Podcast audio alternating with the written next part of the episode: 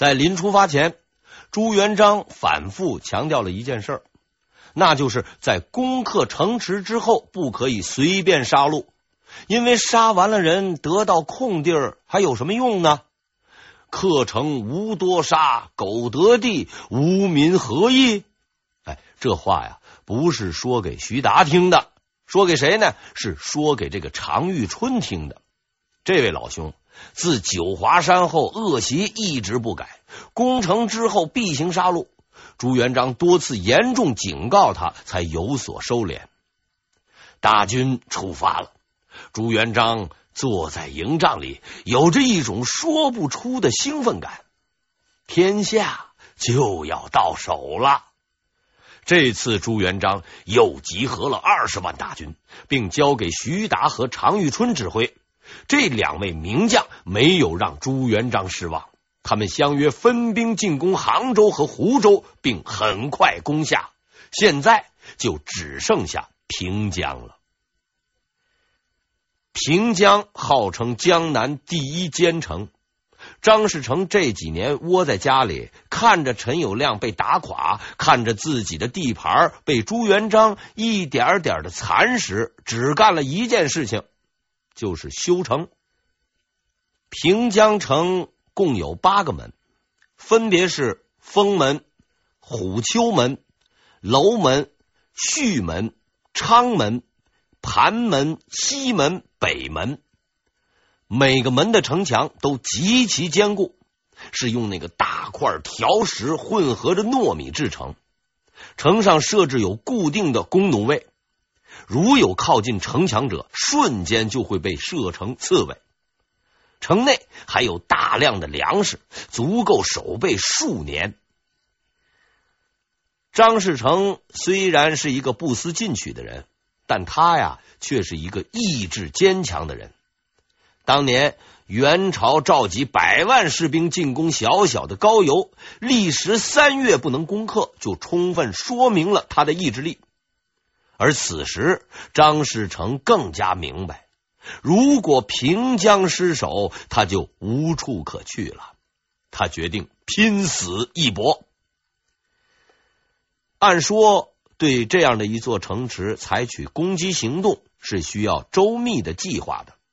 可是，当朱元璋的部下来问他主攻哪个门的时候，朱元璋却对他们大喊道：“几十万军队！”还要分哪个门主攻吗？都给我往死里打！看来几百年后的《亮剑》里面那个李云龙，并不是这一招唯一的使用者。朱元璋将自己的名将们充分调动起来，每个人都分配了任务。具体的分配如下：徐达攻封门，常遇春攻虎丘门。郭兴攻楼门，华云龙攻胥门，汤和攻昌门，王弼攻盘门，张温攻西门，康茂才攻北门。眼花了吧？还有呢，他呀嫌这些人不够，另外又安排耿炳文攻城东北，裘成攻城西南，何文辉攻城西北。我统计了一下，朱元璋在平江城外布置了十一支军队，从不同的角度方位攻打。别说是人呢，神仙也受不了。要我说，其实不用打，这么多人只要挤进城去，也能把张士诚挤死。就这样，朱元璋还觉得做的不够绝。在城外是构筑长围，把平江城是团团围住。甭说是人，兔子也跑不出来。平江城太高，士兵养攻不方便。朱元璋呢，就在城外动工兴建新式房地产木塔。木塔共分三层，站在塔上可以俯视城内的所有情况。每层配备弓弩、火铳和襄阳炮，哎，那是一种新式火炮，真正做到了是指哪打哪。按说这么几套行头摆出来，张士诚要是识时务，那就该投降了吧？可是这个私盐贩子，嘿，硬是认死理儿，一定要抵抗到底。至正二十七年元月，攻城开始。朱元璋的步兵、弓箭手、炮兵是协同作战，日夜不停的冲锋。步兵从城下进攻，炮兵从木塔上不停的往下射箭、开枪、开炮。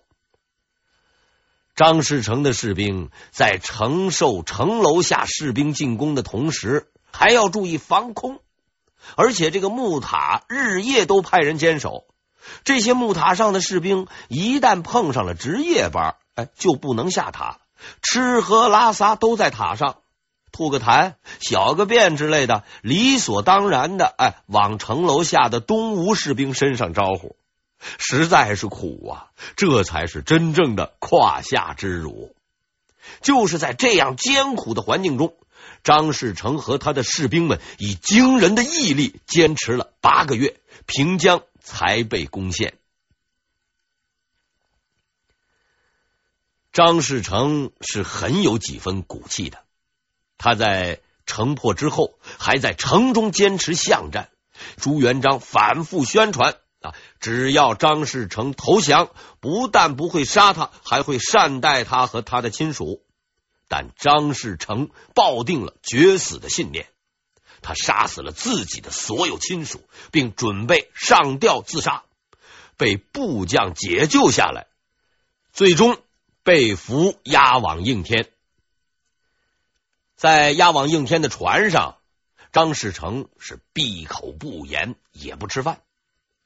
朱元璋呢，派重臣李善长审问张士诚，张士诚哎，都用蔑视的眼光看着他。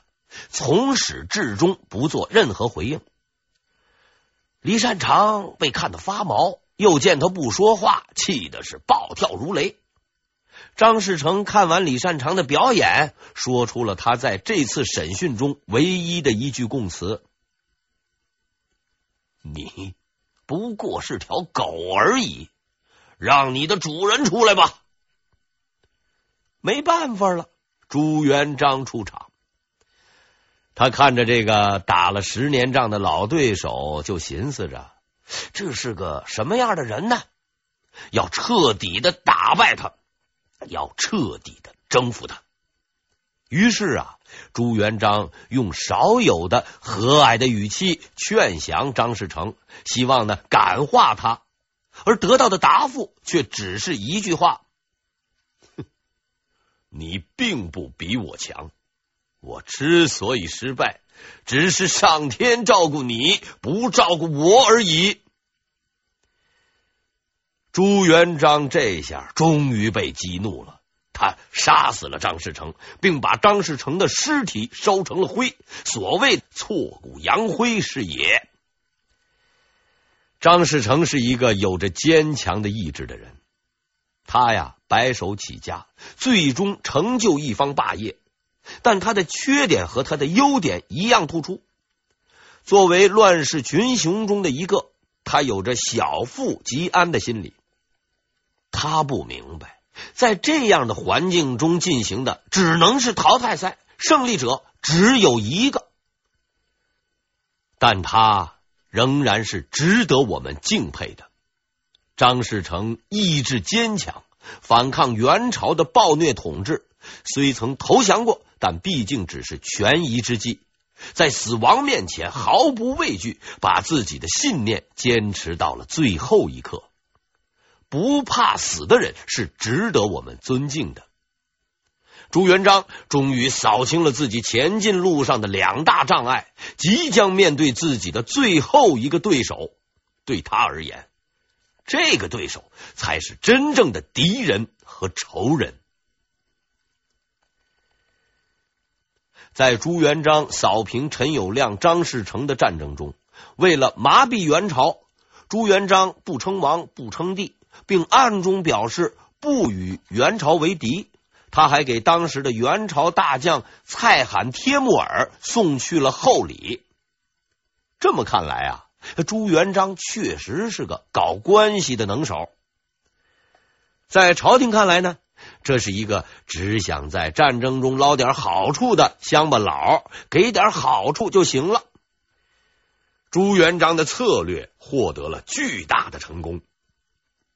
当朱元璋解决了陈友谅，即将扫平江南的时候，元朝政府连忙派户部尚书张旭来为他封官。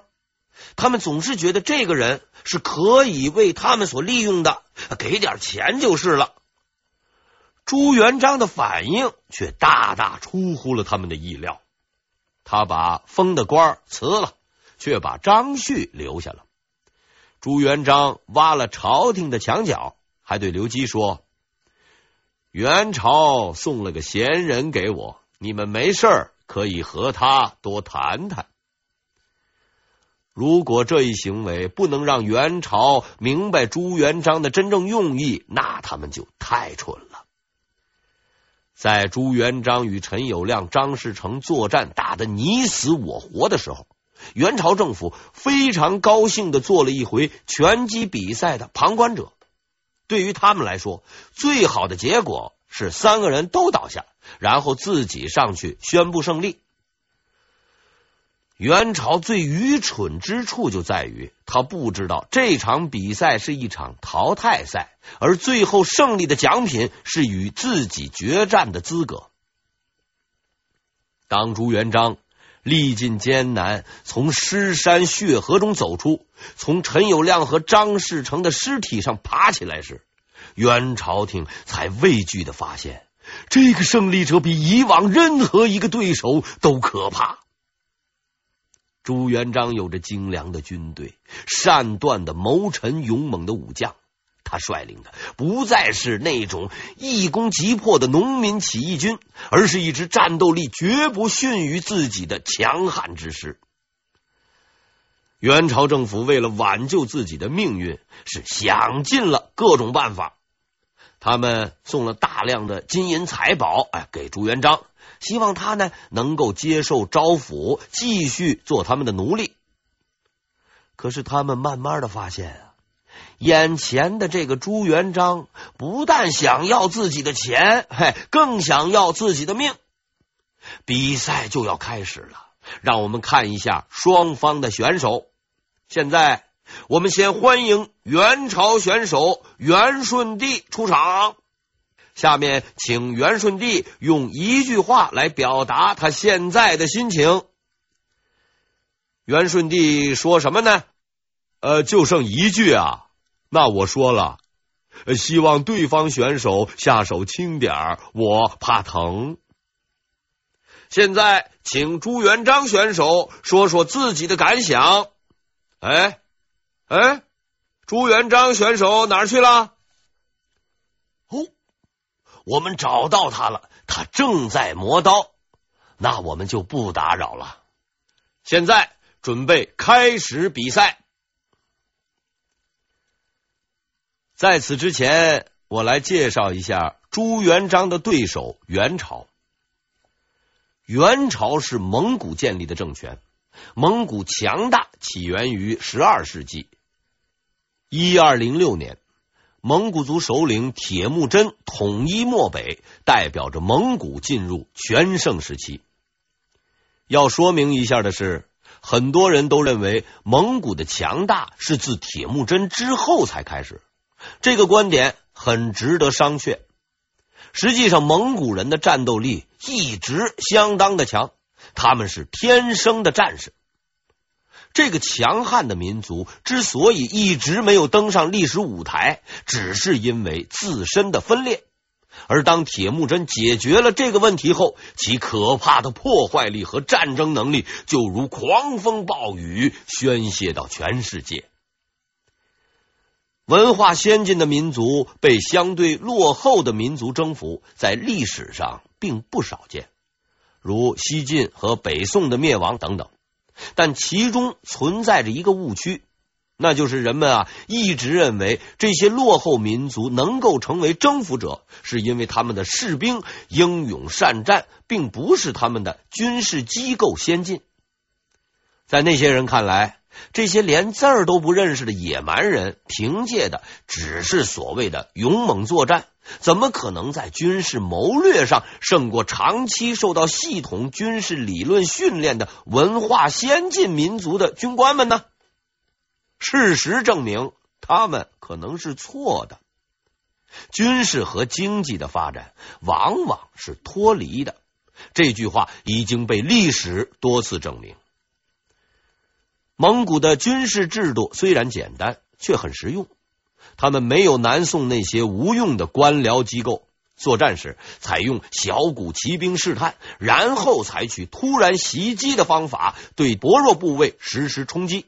一旦攻击受挫，立刻撤走，然后寻机从侧面突破。机动，这是蒙古军队的最大优点。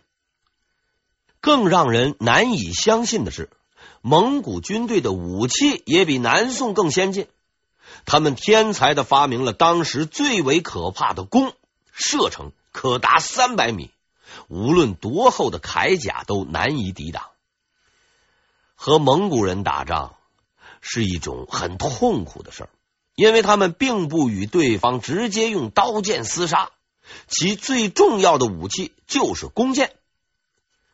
当你碰到蒙古骑兵的时候，你的噩梦就开始了。进攻前射箭，进攻的过程中射箭，甚至在他逃跑的时候还在射箭。你追也追不上，是打也打不着。这种类似以无赖的打法，可以把人逼疯。这也是为什么后来的蒙古军队进攻东欧时，那些体格远远比他们健壮的欧洲人被打得落花流水的原因。他们基本上都不是被刀剑砍死的，而是被箭射死。蒙古人的另一个特点是大家都比较熟悉的，那就是屠城。蒙古人从东亚打到西亚，再打到欧洲，一直都来这一套。他们的屠城是比较有特点的，值得一说。从各方面资料来看。像多桑蒙古史原始啊，蒙古人的屠城并不是放纵军纪造成的，他们的屠城带有明显的政治色彩。注意这一特点，是为了让对手屈服。在攻城前，他们一般呢会先打好招呼，说投降吧，投降就不屠城，不投降后果你们自己去想。但缺德的地方在于什么呢？不投降，他们啊必然会屠城；但是投降的，他们也并不放过。这是为什么呢？这是为了保障后方的需要。他们认为有人留在自己的身后是不安全的，一定要杀光才安心。蒙古铁骑的狂潮席卷了全球，不过欧洲人似乎更有自律精神。他们认为无端出来这些恐怖的家伙，是因为自己犯的错太多，上帝用鞭子来教训自己，所以他们称呼蒙古人为“上帝之鞭”。这一荣誉称号的授予在欧洲历史上是第二次，第一次授予了匈奴王阿提拉。历史学家们给了蒙古军队的这种屠杀行为一个非常确切的定义。国家恐怖主义。蒙古军队似乎也有某些人相当爱好行为艺术，其具体表现为西亚战役中将被杀死的人的脑袋砍下来堆成一座三角形的山。此外，他们也是颇有些黑色幽默感的，比如在攻克巴格达后，他们将最高领袖哈里发。关在一座装满金银珠宝的房子里，让他活活的饿死。他们在全世界范围内解决了几千万人吃饭的问题，却是用最残酷的方式屠杀。这是一个可怕的敌人，他们的破坏力是极其惊人的。在这儿，我给您列举几个数字。这些数字让人看了是不寒而栗。金国全盛时有人口七百六十八万户，元灭金时剩下八十七万户。南宋嘉定十六年，有人口一千二百六十七万户，元灭宋时剩下九百三十七万户。蒙古军队灭掉西夏国用了二十二年，灭掉曾横扫天下的金国用了二十三年。此时的蒙古认识到了自己的可怕实力，他们将下一个矛头指向了南宋。在他们看来，健壮勇敢的金国人都不堪一击，何况是整天只会吟诗作画、体格瘦弱的南宋人。南宋端平元年（公元一二三四年），蒙古人做好了一切准备，开始进攻南宋。他们认为十年之内是必然灭宋，可是他们没有想到，这一仗打了近五十年，还搭上了一个大汗的性命。在他们屠城的威胁下，这些柔弱的南宋人似乎并不害怕。从两淮到襄阳，再到四川，无不遇到激烈的抵抗。在河州，还遭受到了最大的挫折。南宋保佑七年二月，大汗蒙哥亲自率领军队攻打四川河州。这一仗打了五个月，守将王坚死守河州的钓鱼城，不但打退了蒙古军队的进攻，还在战斗中击伤了大汗蒙哥。这一切让蒙古贵族们很不理解，是什么样的力量支持着这些柔弱的人，让他们如此坚强呢？他们很想找出答案。当然，南宋进行了激烈的抵抗，但最终还是无法挡住蒙古军队的铁骑。一二七九年，南宋的最后一个战时丞相陆秀夫。在海上对幼年的小皇帝行完礼，说出了最后一句话：“国家已经到了这个地步，陛下也只好以身许国了。”然后他背着小皇帝跳入了大海中。南宋灭亡了。但蒙古贵族们心中的谜团始终没有解开。此时，他们发现自己有可能从一个人身上找到答案。这个人叫文天祥。